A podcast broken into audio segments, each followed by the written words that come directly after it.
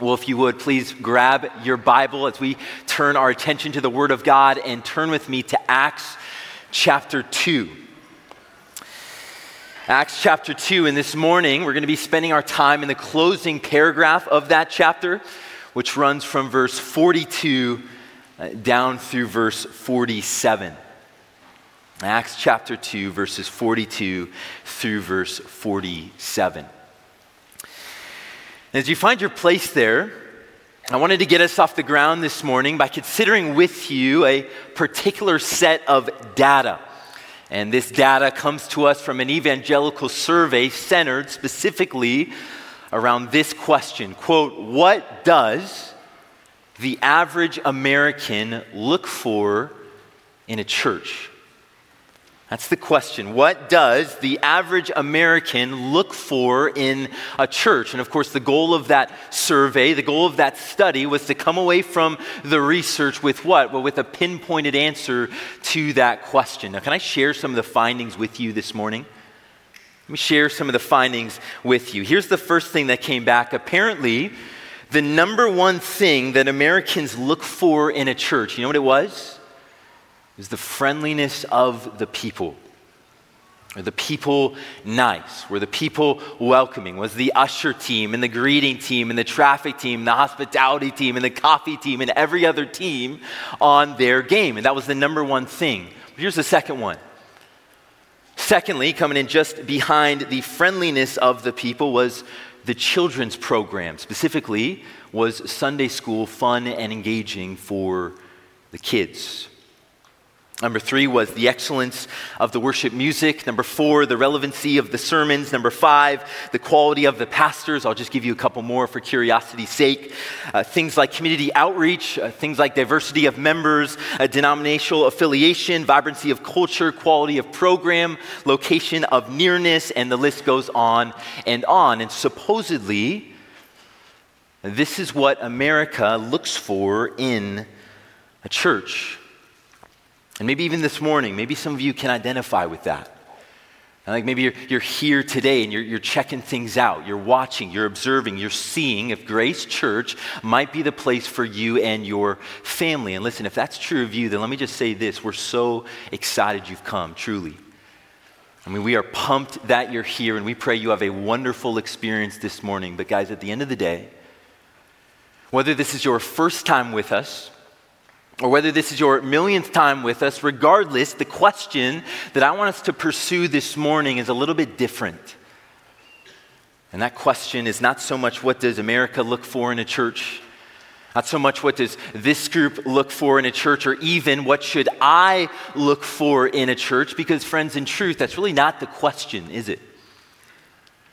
No, the question, and here's the one I want us to consider with the time that we have is this one What does God look for in a church? In other words, forget the culture, right? Forget the masses, forget popular opinion. No, no, if God were to take the survey, if God were to answer the questions, if God were to fill in the blank, what would come back? What does God value in a church? That's the question. And as the title of our message goes, you can see that in your bulletin. What church does God love to bless? And so that's where we're headed this morning.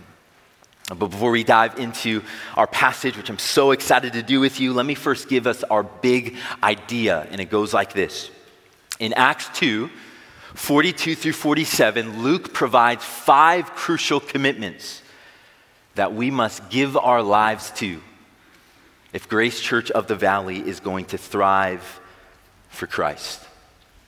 And so, church, we're going to be seeking to answer that question in a personal way. And not simply what church does God love to bless in a theoretical sense, no, but in light of that, what is God calling each one of us to as church members in order to see this church be that church that is blessed by the Lord? Does that make sense? And in order to do so, we're going to be looking at what I'm calling, and I think aptly so, the model church here in Acts chapter 2. All right, and so five commitments. And again, let me just be as clear as can be, not just for the pastors, right? And we get that. Not just for the elders, the deacons, the ministry leaders, no, but five commitments for every single church member. If Grace Church of the Valley is going to thrive for Christ. And so here's the first commitment. You ready? Number one, if Grace Church of the Valley is going to thrive for Christ, well, then first, I must give my life to devoted spirituality. To devoted spirituality. And we see this in verse 42, and so let's read there together. Luke says, and they, and of course they there, being in reference to the church, the model church, devoted themselves. Now let's just go ahead and pause right there. Well, church if, you, church, if you've got a pen in your hand, if you've got a highlighter, some sort of writing device, then I want to invite you to do something. Circle, highlight, underline, whatever that looks like for you, but to do something with the word devoted in verse 42, because that's an important word. And really, it's, it's, interesting, and I think we all understand this, that obviously, as Luke took to describing this model church, uh, guys, he could have started anywhere he wanted, right? Ah, I mean, think about this.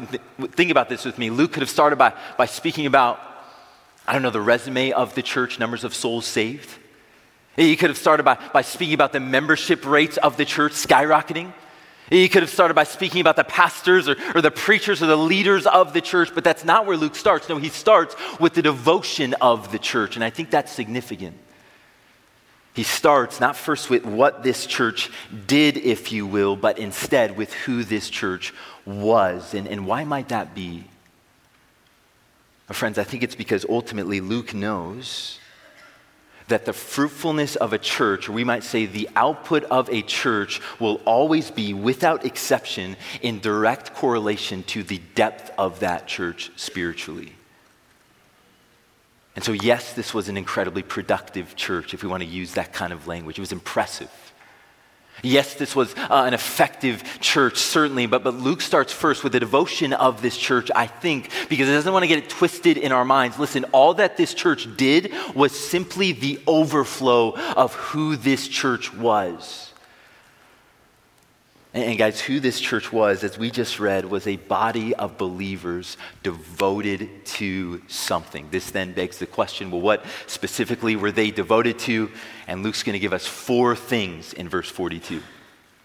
Four things or, or four areas of their spiritual lives as a church that they gave supreme devotion towards. And here's the first one. You can see this in the text it's the apostles' teaching the apostles' teaching. Here's a synonym for that it's New Testament doctrine. It's what we might call teaching about Christ, teaching about the church, teaching about the Holy Spirit, the way unto salvation, all these things wrapped up in the catch all apostles' teaching. But really, if we wanted to get even simpler than that, here's what we could say. We could say this that they were devoted to what? To the Word of God, because that's what's going on here. Because that's what this was. This was a Bible believing, Bible thumping, New Testament loving church, and they weren't ashamed of that. That's who they were. You see, sometimes I think we'll read through the book of Acts, and I'll even raise my hand here and identify with us in this. And what can begin to happen if we're not careful is we become overly distracted by the miraculous. Anybody else had that experience? Uh, like you turn the page and, and there's somebody getting healed. You turn the page again, there's somebody getting raised. You turn the page one more time, there's somebody doing all sorts of crazy stuff. And it's awesome and it's amazing and it's fascinating. But, but guys, the danger in that is that if we're not careful, we'll begin to lose sight of, of the very means that propelled this church forward. And what was it? Well, it was the Word of God. Amen?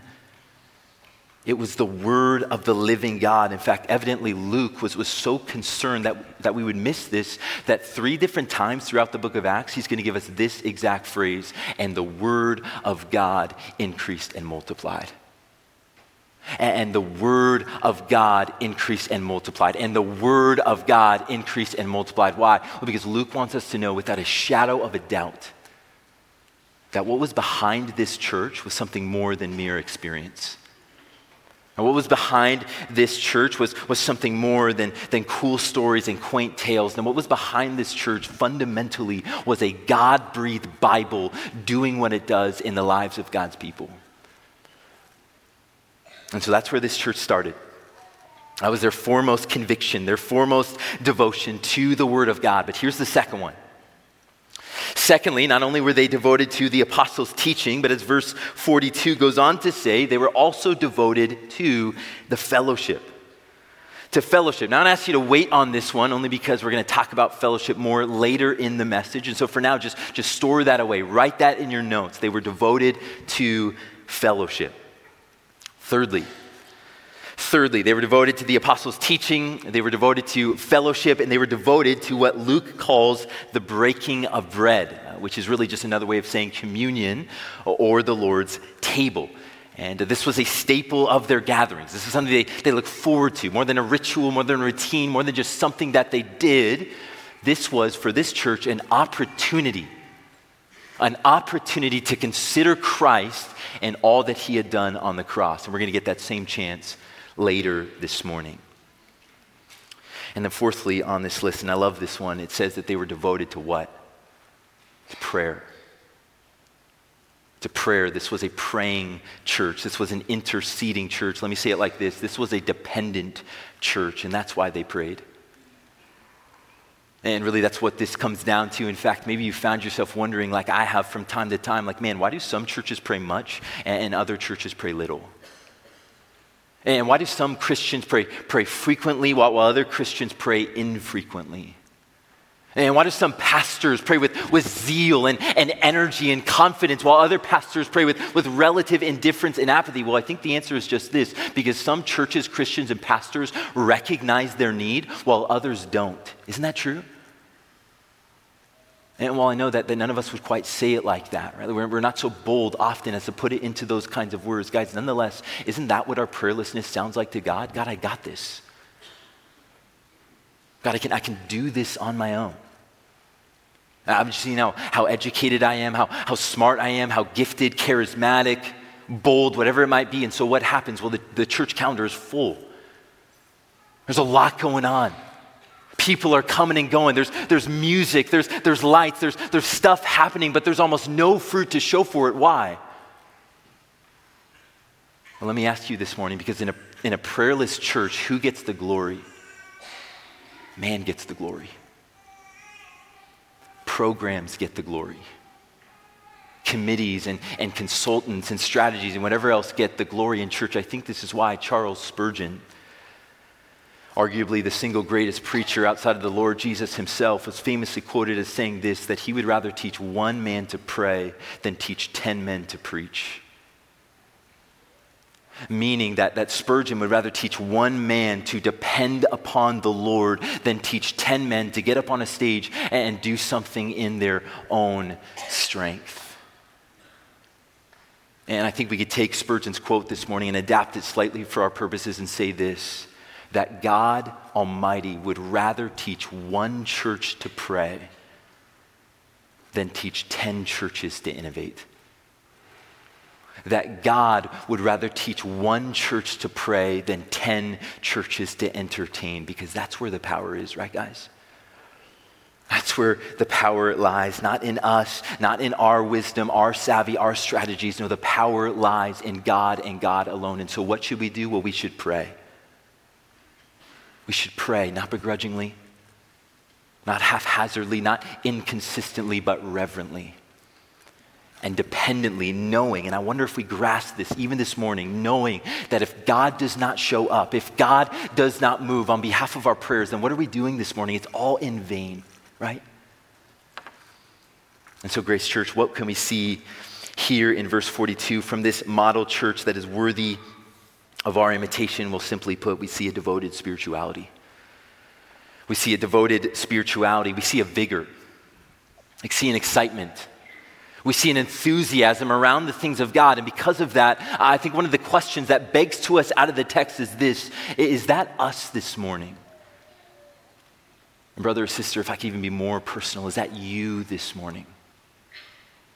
Does your life, does my life characterized by a devotion to the things of God? And here's one of the best ways I think we, we can determine whether or not that's true.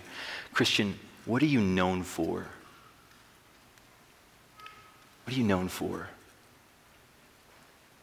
Grandparents.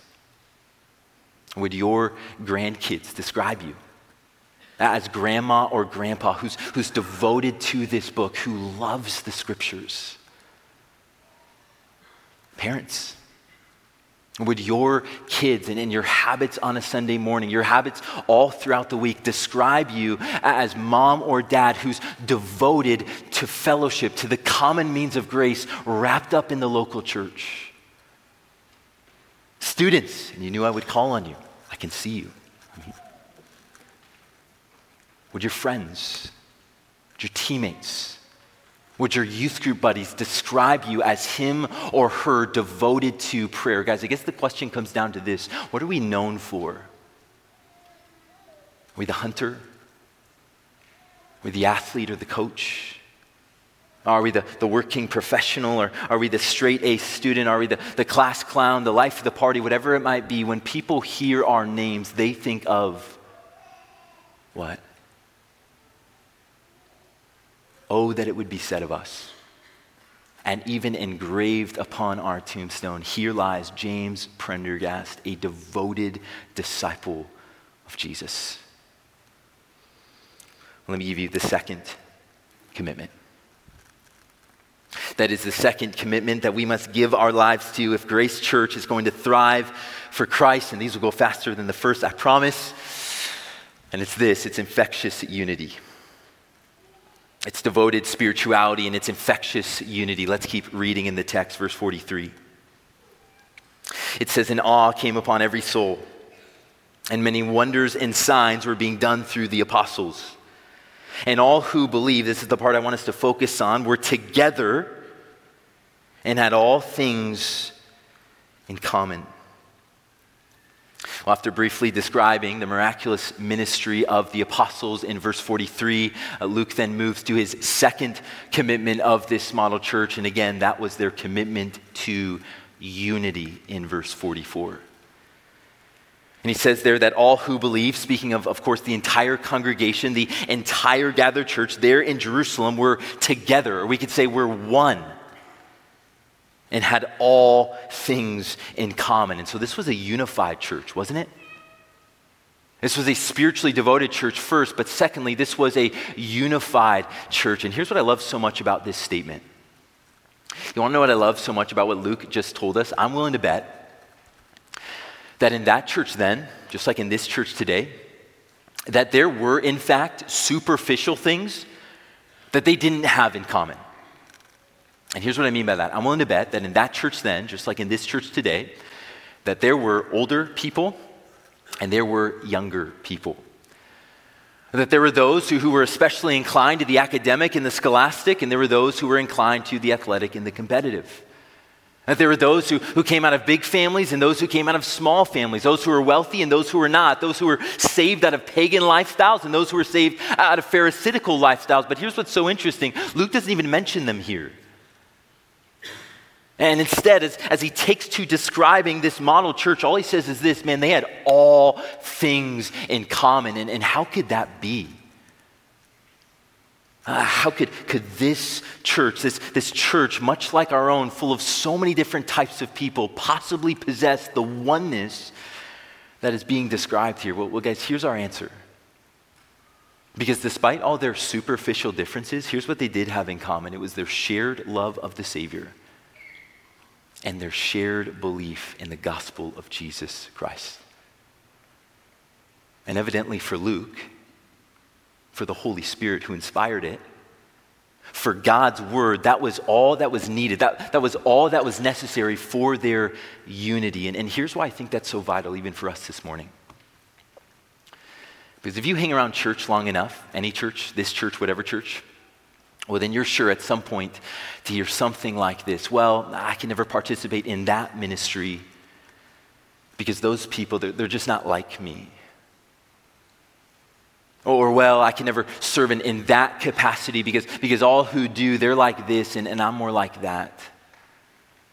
Or, well, I can never, uh, can I be real here? Go to, go to that grace group or find a home in this church or, or get along with these pastors because they do this and, and I do that. And let me just suggest to us this morning this crucial fact. That church family, if we're going to base our unity off of superficial things and not the gospel of Jesus Christ, then GCV, we are in big, big trouble as a church. And not only, listen to this, not only will we, we, will we be disunified, though we will, not only will we not get along, but worse than that, our disunity will begin to speak to the community around us. And here's what it will sound like that the gospel's not enough to unify Grace Church. That's effectively what we're saying in our disunity. That, that unity equals, in so many words, gospel plus similar life stage. Or that, that unity equals gospel plus those who look, talk, and think just like me. Or that unity equals gospel plus those who, who hold my convictions, or, or those who come out of my theological background, or those who speak my language, whatever it is, you fill in the blank. Church, may it never be so. May it never be so. No, may we at every juncture, at every opportunity, go to war with subtle thoughts like this that maybe I'm more important that maybe my preference reigns, that maybe my opinion looms larger. No, friends, we need to kill those things on the altar of unity. Because here's the truth this morning it's not about us, right? And praise be to God for that. It's about Him, Him being Christ, and His glory, and His fame, and His renown. But, church, He will receive no glory, none, from a disunified people and a disunified church. And so that's number two. The church that God loves to bless is the church that is committed congregation wide, congregation wide to infectious unity. Here's number three. Number three, if Grace Church of the Valley is going to thrive for Christ, well, then thirdly, I must give my life to selfless generosity. To selfless generosity, verse 45 goes like this And they were selling their possessions and belongings and distributing the proceeds to all as any had need. Let me paraphrase this was a generous church. This was a giving church. This was a church that saw all that they had and all that they earned, and really all that they owned, not as theirs, but as whose? As Christ's. As Christ's money, as, as Christ's funds, Christ's resources, and therefore as needs arose within this church, as they always do, what was their attitude? I'll meet that need. Got a brother or sister in need? Get me in the game. What can I do? How can I help? What can I give? And that was their disposition. Isn't that amazing? And that was how these people were inclined. And the question I asked this morning, being a curious Bible reader, is, is this why? Because can we just be honest this morning? That, that's kind of weird, humanly speaking, right? Sell my stuff, distribute my belongings, get rid of my resources to help another. And so, why, or said another way, what produced the radical generosity in this Acts 2 church? Well, the bad news is Luke's not going to tell us explicitly, but the good news is I think the rest of the Bible does. While there's certainly much that could be said on this topic, there's obviously much that the Bible has to say when it comes to financial generosity and what provokes that generosity in the life of the believer. But, but just in short, with you, uh, I think we can boil things down to three simple words, and those three words are this stewardship, thankfulness, and faith. Stewardship, thankfulness, and faith. First, stewardship. Why did they give so sacrificially? Well, they did so, I believe, at least in part because they saw themselves not as owners of what they had, but as stewards of what they had. And of course, there's a massive difference there. You see, an owner has something that's theirs. It's their money, it's their time, it's, it's their resources. While the steward, on the other hand, they have something that's been lent to them, in this case, lent to them by God. And so here's the sentiment of the steward. The steward says this man, all that I have, all that I've been given, it's the Lord's. It's the Lord's, it's, it's, all God's. And how could they say that? Well, because they rightly understand 1 Corinthians 4 when Paul tells us, What do I have or what do I possess that I've not been what? Somebody given, right? And so, man, on this point, we can just like work our way down the line. Like my ability, that's provided by God. My opportunity, that's provided by God. My mind, my body, my skills, my intellect, all provided by God. And therefore, my resources, my funds, the number in my bank account, well, in the grand scheme of things, whose is it? It's God's. It's God's. And, church, this is what enables the steward to be so generous. This is the secret right here. Because all of a sudden, life becomes not God trying to get something from me, but me in worship giving back to God what he already owns, anyways. That's the heart of the steward. a heart to give, a heart to give back to God in worship because of what He's done. And I think that's where this starts this sacrificial giving. It starts with a right view of stewardship. But secondly, I think it also has to do with our thankfulness.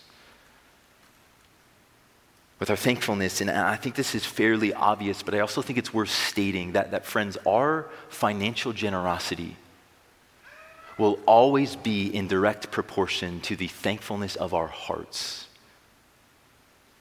And I think even personal experience bears this out. In fact, if we were to scour the globe and were to bring as one to this place this morning the most generous Christians in the world today, here's what we'd find most of all we'd find a group of people, men and women, full of gratitude. We find a, a body of believers full uh, of gratitude unto God. And, and why might that be? Well, because they understand that they've been saved by a who? By a generous God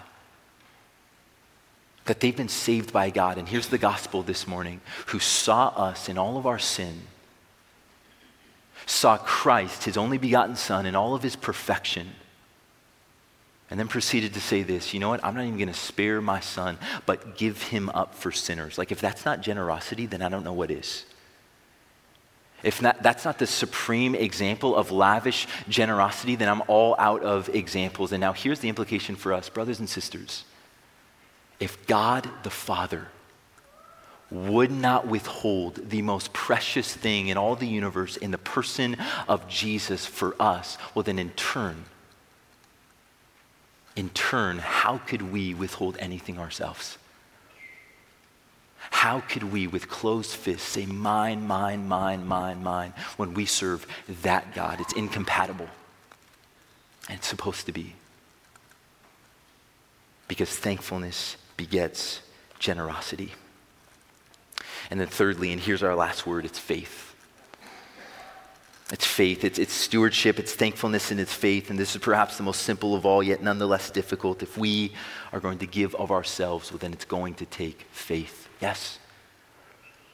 Faith in the person of God, faith in the promises of God, faith that even amidst our generosity, God knows our needs and will meet our needs just the same. And, and guys, I think if we're honest with ourselves this morning, isn't this what keeps us from generosity more than anything else? It's fear.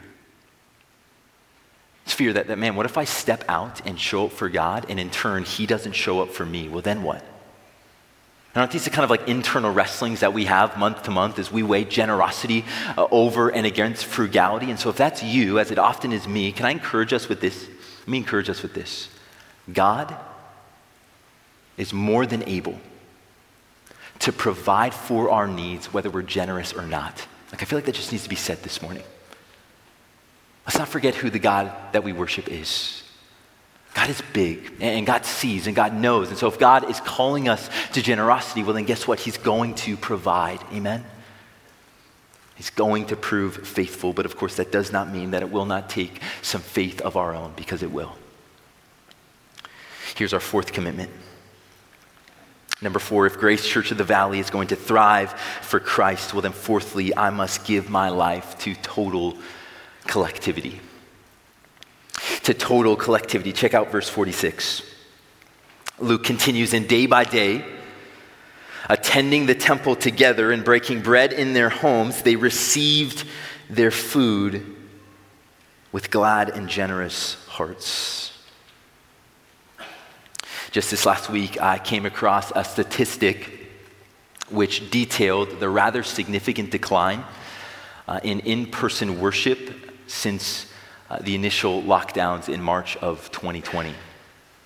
And there's lots of data, there's lots of numbers. I'll spare you that. I'll just give you the Cliff Notes version this morning. Essentially, uh, the results of the data, and therefore the argument of the article, went basically like this that what people want more and more uh, is, uh, according to this article, an online church experience an online church experience where congregants can come as they want and go as they please and, and tune in as they desire. And, and apparently, this is what people want, which led this, this megachurch pastor, as I was reading the article, to be quoted as saying this quote, the staff at blank are looking into the online church model, online exclusive, for what he calls the 13,000 people in their online community.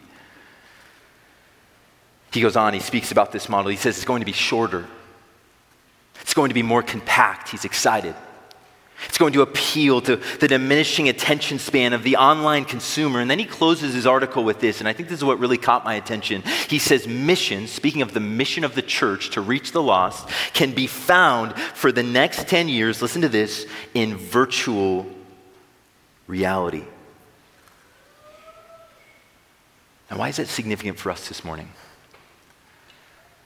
After all, you might be thinking to yourself, well, well James, I'm here, aren't I? Or I'm, I'm watching online for a legitimate reason. I'm in church this morning. I'm, I'm worshiping the Lord. I'm, I'm doing what God calls me to, be, to do. Well, I think it's significant for at least this reason because what it reveals, and this is a sobering reality, is that there are thousands upon thousands upon thousands of professing Christians in this nation who see church as a product to be consumed rather than a people to be engaged. Who see church as, as an event to be signed into rather than a body of believers to be doing life alongside. And as I was reading this article, I couldn't help but inspect my own heart, and maybe I'll ask you this morning.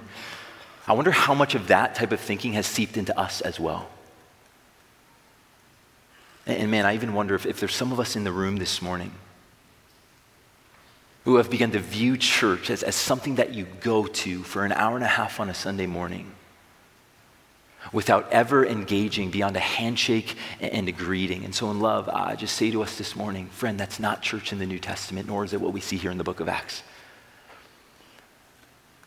No, what we see here in the book of Acts, really all over, but explicitly right here, is a church that's committed to one another, right?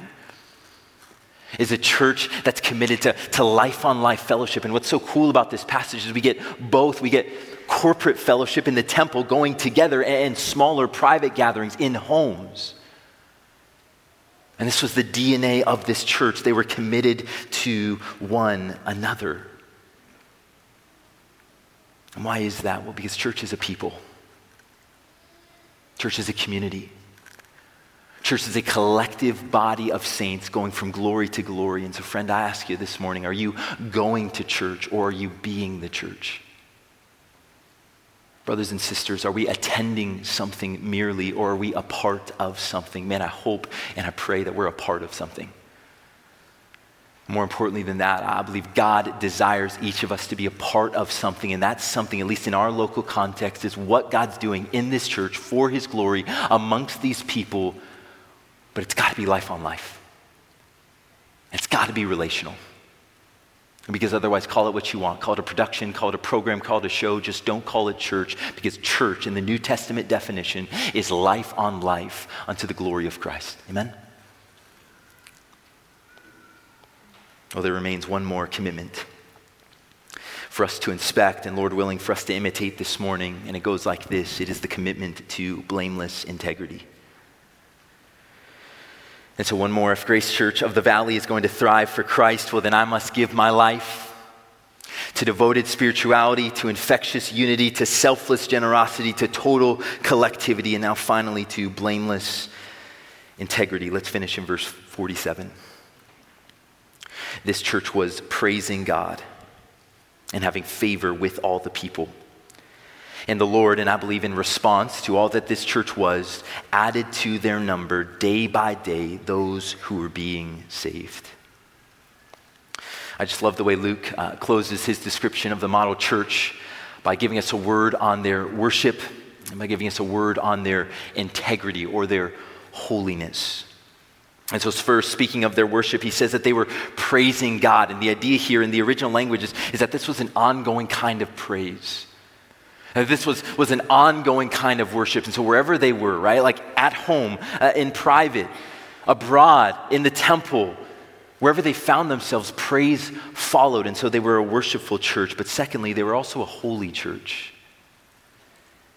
They were a holy church, and this comes to the surface. I think this is great as Luke describes this group, and don't miss this, as those who had what? Who had favor with all people.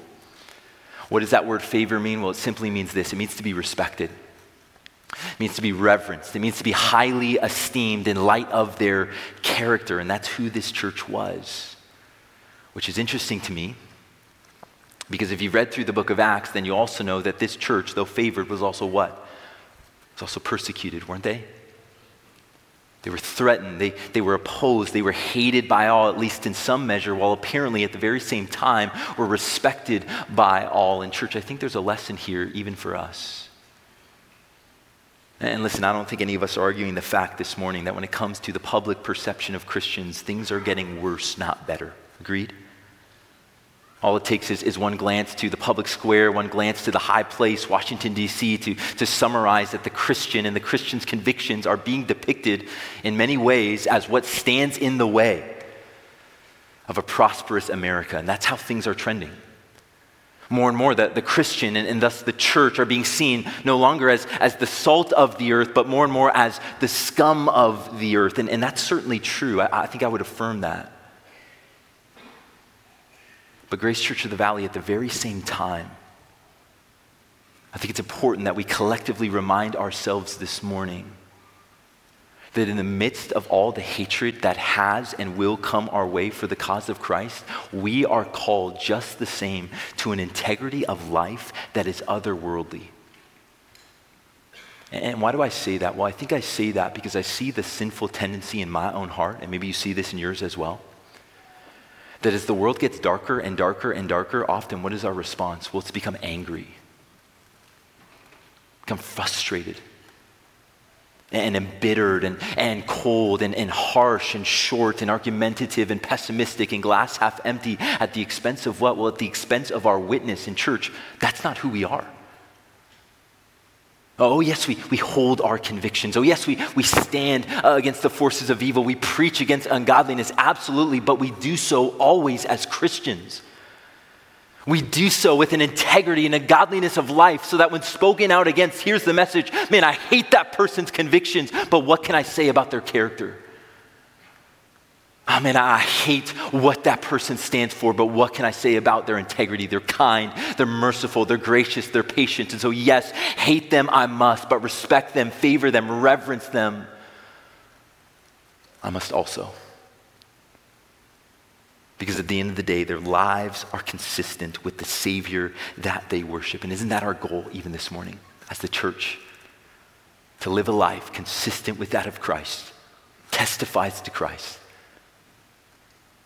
in living and in dying. Five commitments for every single church member, and you might have them memorized by now. I hope that you do. Devoted spirituality, infectious unity, selfless generosity, total collectivity, and blameless integrity. Grace Church, may we give ourselves to these things. So many other things we could be distracted by so many other things that we could value and look for and give ourselves to. But these are the things in the eyes of God that He looks at and delights in. And if we're going to be an Acts 2 church, which is what I believe God is, is calling us into in obedience here at GCV, as I said right at the beginning of our time, it's going to take not one of us, not two of us, not an elder board, not a deacon board. It's going to take every single church member raising their hand and saying, Yes, I'll commit to that. Imperfect as it might be, stumbling along as I may, I will give myself daily to obedience to Christ in these crucial areas. You say amen to that?